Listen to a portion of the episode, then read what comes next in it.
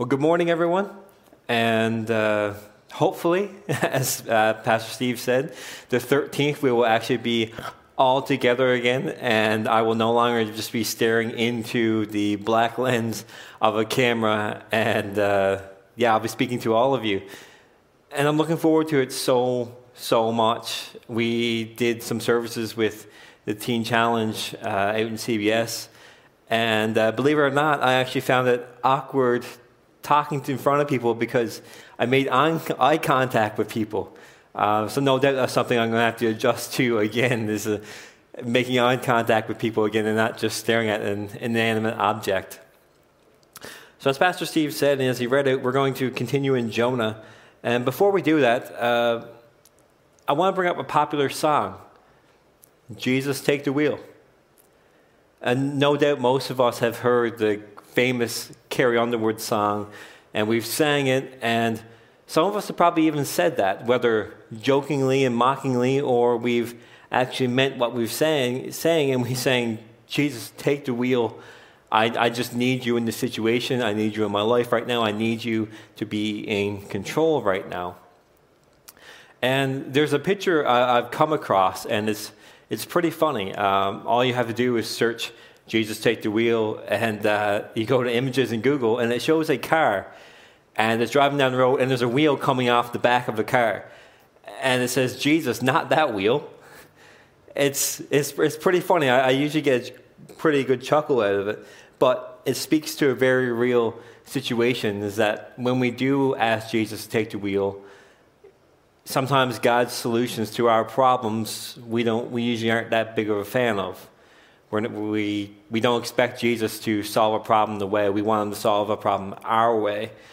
And that actually relates to last year, actually, when uh, myself, Dave, uh, Matt, and our wives, we, we held Alpha in Kilbride. And we said going into this, we didn't know how many people we were going to get. We didn't know if we would get 10 people, we didn't know if we get 20, we didn't know if we would get one person. But we decided going in that no matter what we got, no matter what God gave us, we would keep going. So week one came, and no one showed up. Week two came, no one showed up. Now we did have Shane and Dana coming from from Calvary Baptist, which was which was fantastic. We enjoyed going through with them, but it took until seven weeks in before we had someone from Kilbride come and join us. And there are times when things don't go according to our plans. There are times when we think we're doing something great, but it doesn't always work out the way we want it to. And sometimes we can receive criticism for these things, and hopefully that criticism is constructive and is meant to help us do better the next time around. But it's not always a pleasant experience. And you might think I'm going to now go into, well, things didn't go according to Jonah's plan, or things didn't go according to the sailor's plan, but that's not the central idea of this text. And besides, I'm saving the obvious for my next sermon when things get real fishy. And uh, if you look at my manuscript, I have reel spelled R E E L, like a fishing reel. So I can imagine how much you're groaning now, but I am taking quite great joy that I can put that in my sermon. If you've been around me at all, you probably heard me speak a few puns. So get into our story, and uh, it begins to hone in on the sailors. They have just cast lots they have found out that Jonah is the one at fault for this, and they're asking him, What do we do with you? And I want you to remember that this storm has terrified them. Like, not much like outside, well, not much different from outside, sorry. The wind is howling, the rain is pouring down. They've already thrown their cargo overboard. They cried out to their own gods with no answer. And then they just learned that their passenger is a prophet of the God of heaven who created both land and sea, meaning he's everywhere. And from their perspective, they've been caught between a deity and his prophet. They've been caught with an angry God and his, the one that speaks his word. This, is, this was a very common train of thought at the time that you could just go about your day and you could just happen to be in the wrong place at the wrong time and end up being under the wrath of a vengeful god or, de- or goddess. But actually, that's also a very common train of thought today that we can be in the wrong place at the wrong time. We often don't think that God, the one true God, could be in the background orchestrating things according to his will. Now, if you've been taking notes in Jonah, you see that God is very involved here. The storm that we're in, God is responsible for. He's the one that he hurled the wind onto the sea. I'm not going to tell you that every storm that's in your life is from God, but I will tell you that God is indeed working things according to his will. See, I believe we have free will and that we are able to act according to our desires and intentions, but God is working above all of our choices. And this means that he is guiding and using our choices to accomplish his will. He is above all things, and all things are dependent on him for their existence. Jonah got in the boat to run away, but God then intended that disobedience according to his will. And this morning, I want you to know it's because God is in control that we can't get in his way. We're not big enough that we can stop God from doing something, nor can we throw a wrench in his plans for us. See, in verse 13, the sailors and their morality attempted to bring Jonah back to shore after he suggested he throw them overboard.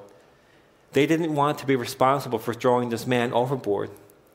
They had more respect for Jonah and his position as God's prophet than the prophet himself did.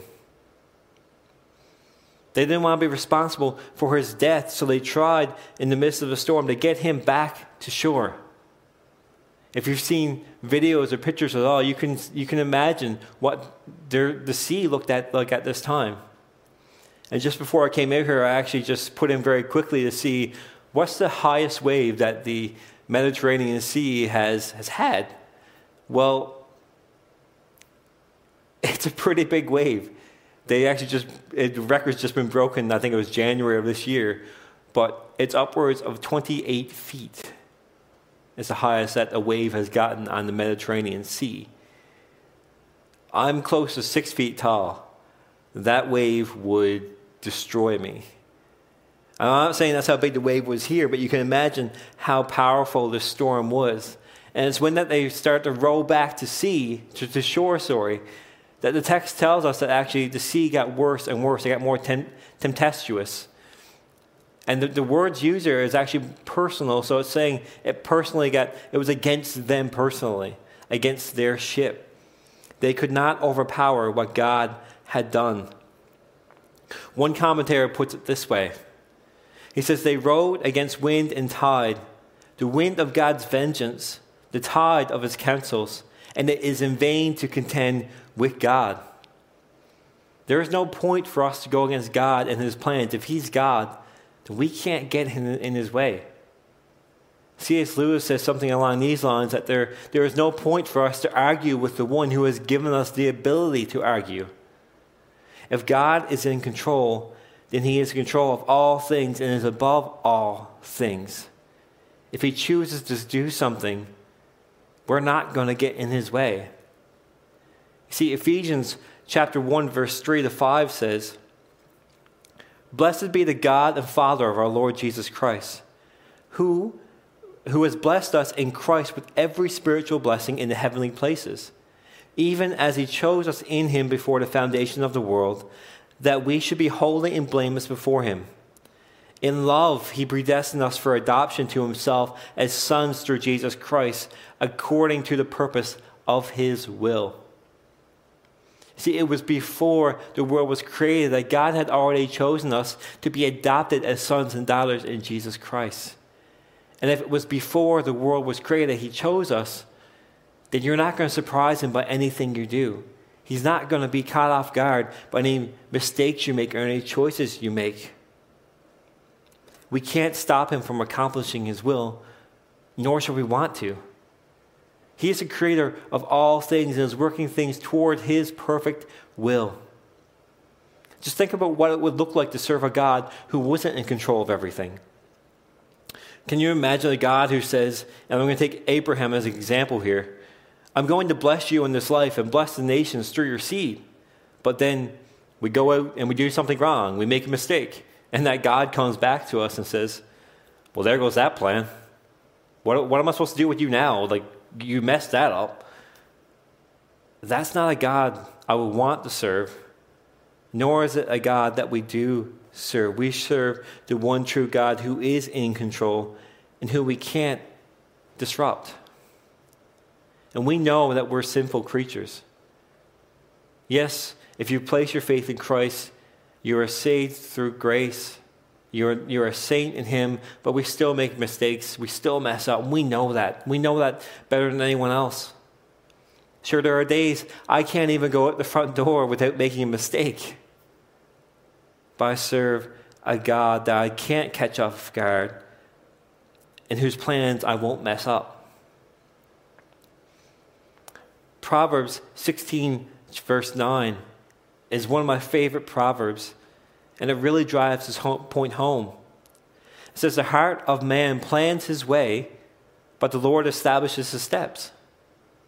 And actually, the NIV puts it another way. And it says, Although man may cast the dice, the Lord determines how they fall.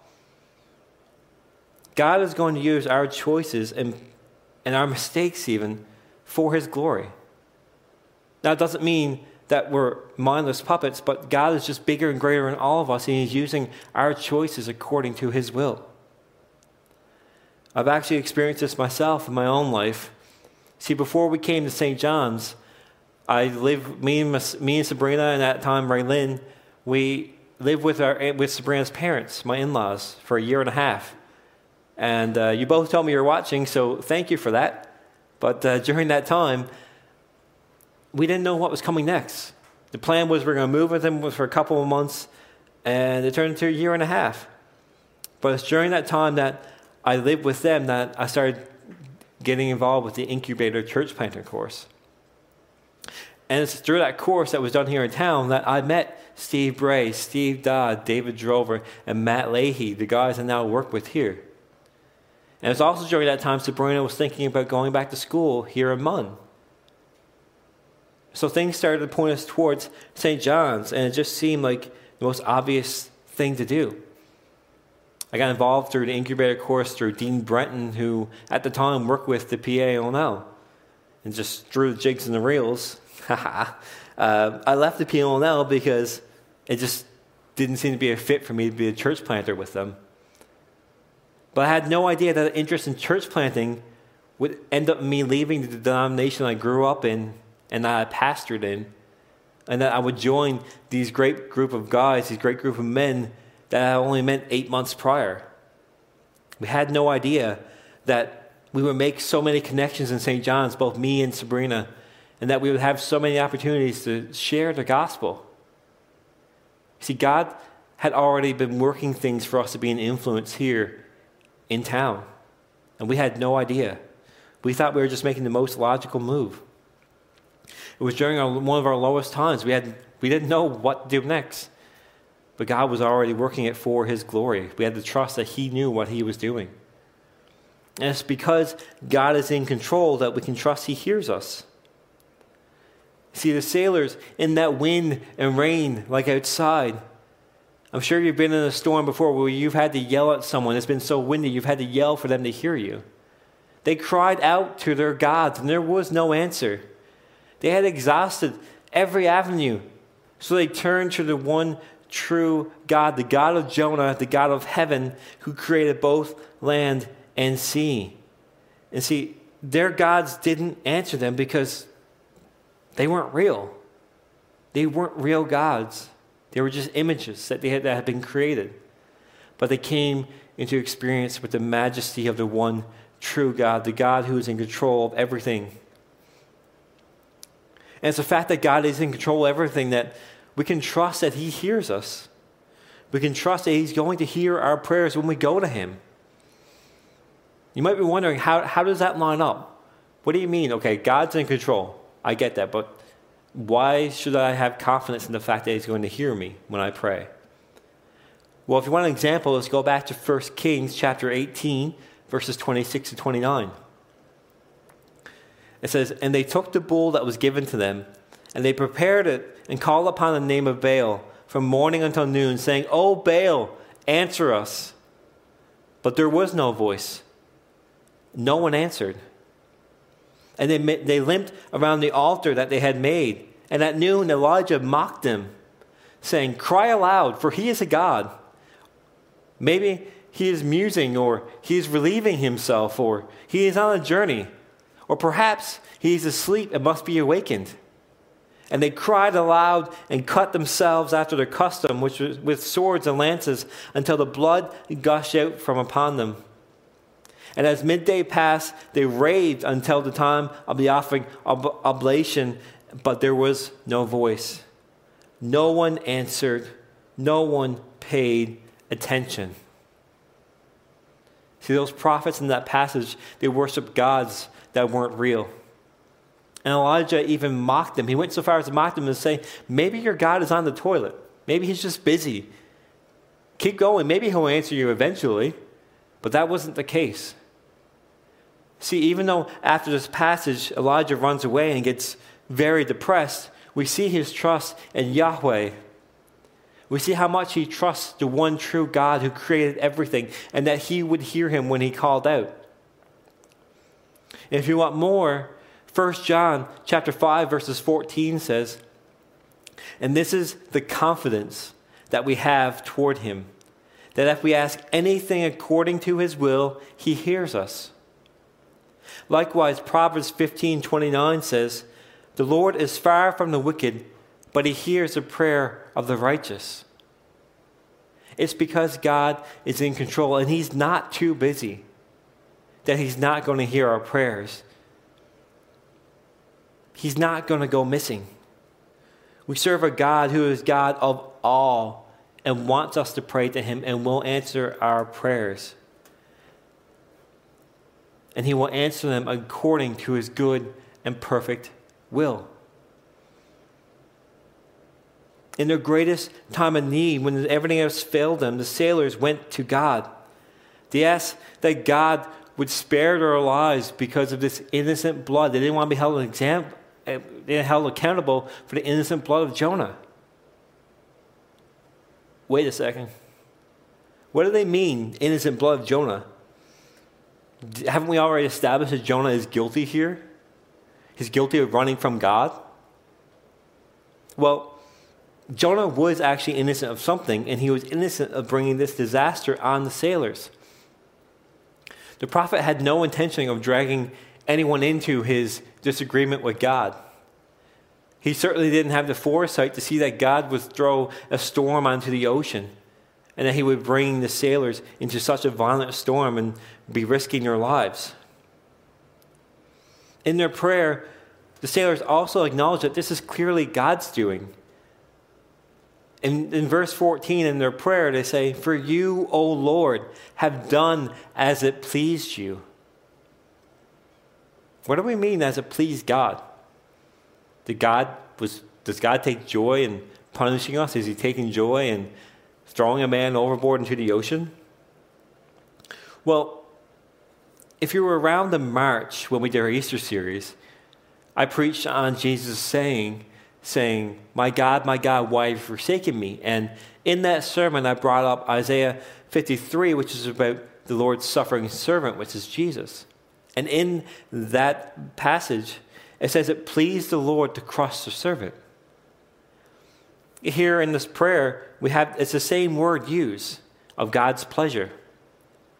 And what it means is that God is taking pleasure in what's being done. It's not some sort of sick pleasure. He's not just sitting away around waiting for us to mess up so he can punish us. That's not the pleasure here. What it is is that God is knowing that these actions will result in something good in the end, ultimately good for his will. For example, I can say it pleases me to discipline my children.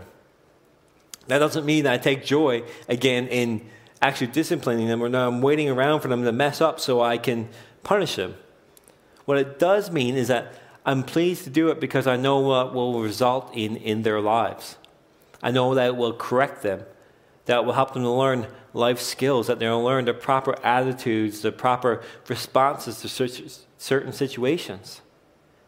That's the type of pleasure that's happening here. See, God can and will do as He pleases, even if it doesn't please us. because His will is perfect and we don't always understand it. And no doubt we've been in those situations where we've cried out and we said, Why is this happening to me? What did I do to deserve this? God, why is this happening? We don't understand. See, I, I wasn't pleased that I couldn't find another job in ministry. I applied to job after job after job. I even applied to some grocery store jobs and ministry jobs off the island, and nothing. Nothing. But yet, God will do as He pleases, and it is always good. Because if God had allowed me to find a job, I wouldn't have ended up here in St. John's with all of you. I wouldn't have been able to come and join Mile One Mission and to experience what it's like to do ministry with a great group of guys and, and the ladies here. See, throughout Scripture, we can see that God is a God who listens to his people, just as he heard the prayers of the pagan Gentile sailors. They turned to him in faith in the hour of the greatest need. And we can all be honest here and say that when things are going wrong, that's probably when we seek God the most. I know that when there was no there was, there was no confirmation about what was next for us, I cried out to God almost daily. But when things get good, we tend to neglect our prayer life. And I don't know about you, but I've noticed that, at least in my life, that when things are good, I don't go to God as often. But we need to know that God will hear you in the good and the bad times. And it's because God is in control, we can trust He hears us. And we can take joy in that. But it's also because God's in control that He can and will use our failures for his glory. See, the final part of our text ends with the sailors placing their faith in Yahweh and offering sacrifices to him. This is in verse 16. See, I have no doubt that these sailors are saved. They experienced salvation here because just moments earlier they had called to all their various gods for help with no answer. As I said, they came in contact with the tr- contact with the true living God, with his power and majesty. They witness it firsthand. For when they throw Jonah overboard, the sea just stops raging. It stops. And as Pastor Steve made note they hurl him overboard. It's the same phrase used when they throw their cargo overboard, which wasn't gentle. It's the same phrase used when God threw or hurled the storm at the sea. They threw Jonah overboard. When it stopped raging, they were gripped with a great fear. And then they made sacrifices made vows to the Lord. See, my last sermon, I mentioned this very briefly about true fear of the Lord. See, Jonah talked the talk, he knew the right things to say, but his actions didn't line up with what he was saying. He said to the sailors, I'm a Hebrew. I fear the Lord, the God of heaven who made both land and sea. But he wasn't showing that fear. Well, meanwhile, these sailors show that true fear of God, that true reverence, that true faith in God, that they have been changed. I want you to see the significance of this. These dirty pagans who the Israelites felt were far below them are the ones here in this story who placed their faith in Yahweh and showed true fear and reverence and respect of the one true God. They are the ones, not the Hebrew, not Jonah, not the prophet of God. The CSB Study Bible sheds some light on this passage, how Jews would have read it, and it says this The integrity and spiritual sensitivity of these Gentiles would have shocked Israel, Israelite readers of this book, confronting their belief that non Hebrews were unworthy of God's mercy. Certainly, this is a lesson Jonah himself needed. And there's no doubt that it's even a lesson that we need. See, there's no doubt here that Jonah failed. We've, we've just gone over, and this is only the first chapter. He ran from the calling of the Lord. He failed to out his sin and confess it to the sailors before they cast lots. He failed to evangelize to them. He got others caught up in the situation. And even when he offers himself as a solution, he does so in guilt to be thrown overboard, not in repentance. Jonah failed in every way here. He didn't evangelize, he didn't do what God wanted him to do. But yet the sailors are saved. God is able to use our failures for his glory. Do you remember my introduction? I never really told you how that lined up with my sermon. How, you know, Jesus takes the wheel lines up here. Well, you see, things may not have went according to Jonah's plans or the sailors' plans, but they did go according to God's plans. Things don't always go according to our plans, as I said when I lived with my in laws, and I was wondering what's happening. To me, God took the wrong wheel. What are you doing? I don't understand what's happening right now. That is until we see what God's accomplished in taking that wheel. And there's no doubt reading this, you would almost think, God, what are you doing? What, why is this happening? And the sailors no doubt thought, why are we being caught up in this? Only that would lead to their salvation. See, there are times when we fail miserably and times when we succeed times when we obey God and follow His calling, and times when we are like Jonah and we run away, we disobey God. But regardless of our actions, God is still able to and will use our actions for His glory. Our mistakes can still glorify Him. And that's a wonderful thing. But now, don't hear this, like, hear what, hear what I'm about to say. I'm not saying that we have a license now to go out and just ignore what God says in the Bible. I'm not saying that we don't have to serve God, that we can go out and just make a mess of things.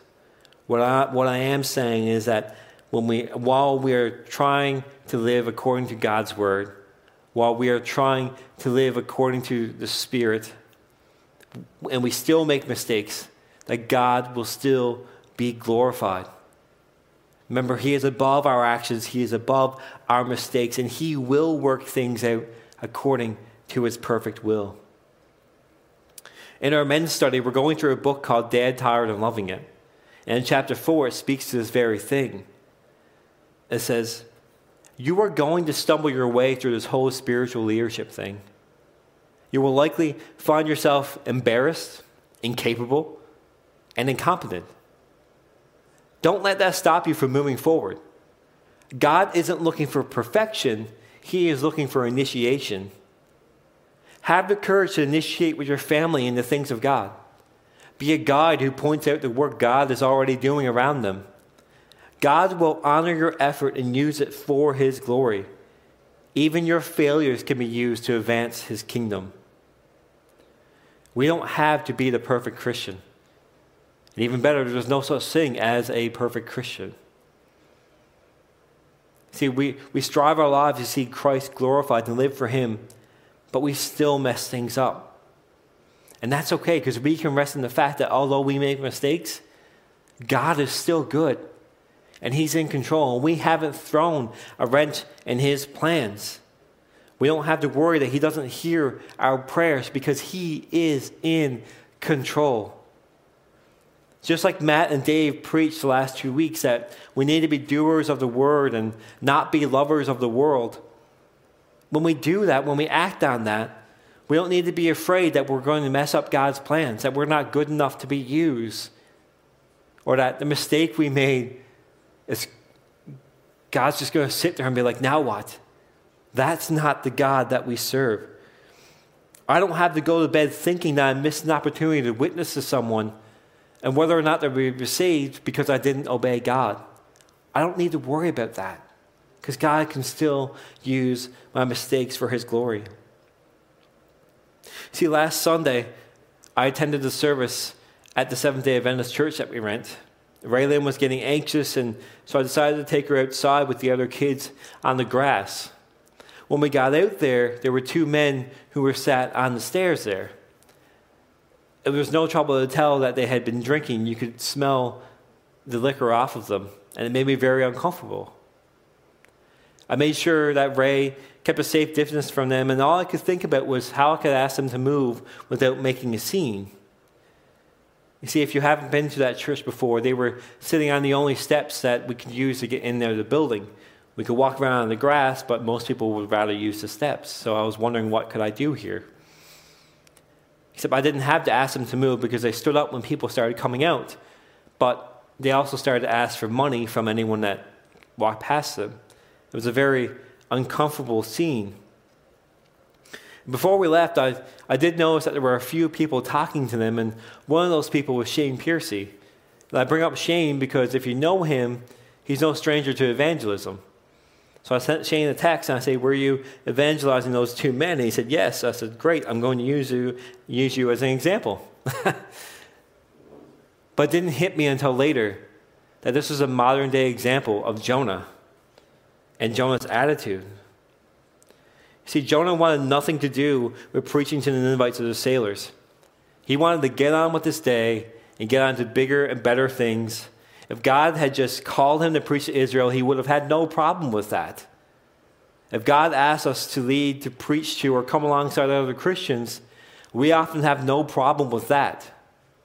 But it's when God asks us to lead, to preach to, or come alongside drunk men outside of the church asking for money that's when it can often become a different story. It can make us uncomfortable. But maybe we need to be uncomfortable. Maybe we need to see the tragic effects of sin and how harmful it can be in some people's lives. Preaching the gospel and being a Christian shouldn't be a matter of convenience, but it should be a matter of obedience. And let me ask you are you like Jonah? Were you like me when I was like Jonah in church, coming out of church last week? Did you have the same thoughts as me? God, forgive me. Forgive me for failing to see those men as they were. Two men who were in need of you, of hearing how much you love them, how much you want them to come to you but thank you that you are a God who can use my mistakes. Jonah was self righteous in that moment, and I was self righteous and felt inconvenienced by those two men who were clearly in need of the gospel of Jesus. And I was wrong. I felt they weren't up to my standards. I, in my eyes, I might not be as dirty and as unpleasant as they are on the outside, but my sin makes me just as dirty and unpleasant on the inside if I do not have Jesus.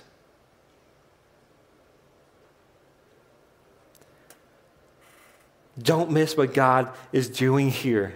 He's working behind the scenes, He's in control. And using Jonah's mistakes, Jonah runs from preaching the call of God to his enemies, and he runs into some more pagans. He runs from preaching to pagans, comes in contact with pagan sailors, is caught on the storm, thrown overboard, and as a result, pagan sailors are saved. The very thing that Jonah tried to run away from, God used to save pagans, save Gentiles. Jonah couldn't escape God any more than the earth can escape the light of the sun. We can't escape God any more than we can escape gravity. We can often have the same response as Jonah. We run from God. We hide from our sin. We think if we mess up, God is not going to use us. We get self righteous. Even and when Jonah was willing to go over a boat, he did so in guilt. He still hadn't repented. Just, we can't get in God's way. See, later in the book in chapter 4, God, Jonah says to God, Isn't this why I tried to forestall? Isn't this why I tried to hold off? My heart this morning is for you to believe these truths and know what it means to serve a God who's in control. That we can take joy in that fact that we can run to Him wherever we need Him. that He will be there to hear us. He's not going to be out, He's not going to go missing. Take note of the sermons that have been preached and take them to heart. Matt challenged us to be doers and not just hearers of the word. Dave told us to love the Father and not the world. And I want you to know that God is in control when you are doing those things. That God is going to work with us, He's going to work through us, He's going to work around us. How beautiful is that? Rest in the fact that your ability to follow Christ does not determine what he can accomplish. God's will is perfect and is always good, even if we don't see it. Let's check our hearts this morning and trust God because He is in control. Will you pray with me this morning? Father, thank you so much for this opportunity to preach to my friends. Thank you, God, that you are in control. I thought of last night as I was going through this that if I were even to make a mess of this sermon, that you would still be glorified, and that that would prove the point of my sermon. And it kind of blew my mind a bit. God, you are in control of all things, and may we take rest in that. May we take joy in that. As we leave our houses, as we leave the Seventh day Adventist church, wherever we are listening to this, oh God, that we will rest in the fact that you are going to use us, that we are going to do our best for you, and that we can take joy in that, that we can come to you in prayer. But when we do make mistakes, that you are in control and we haven't thrown a wrench in your plans, and you will still be glorified. Thank you, Father, for that truth. May we rest in that. May we rest in you, Jesus, today. I ask this in your name, Jesus. Amen.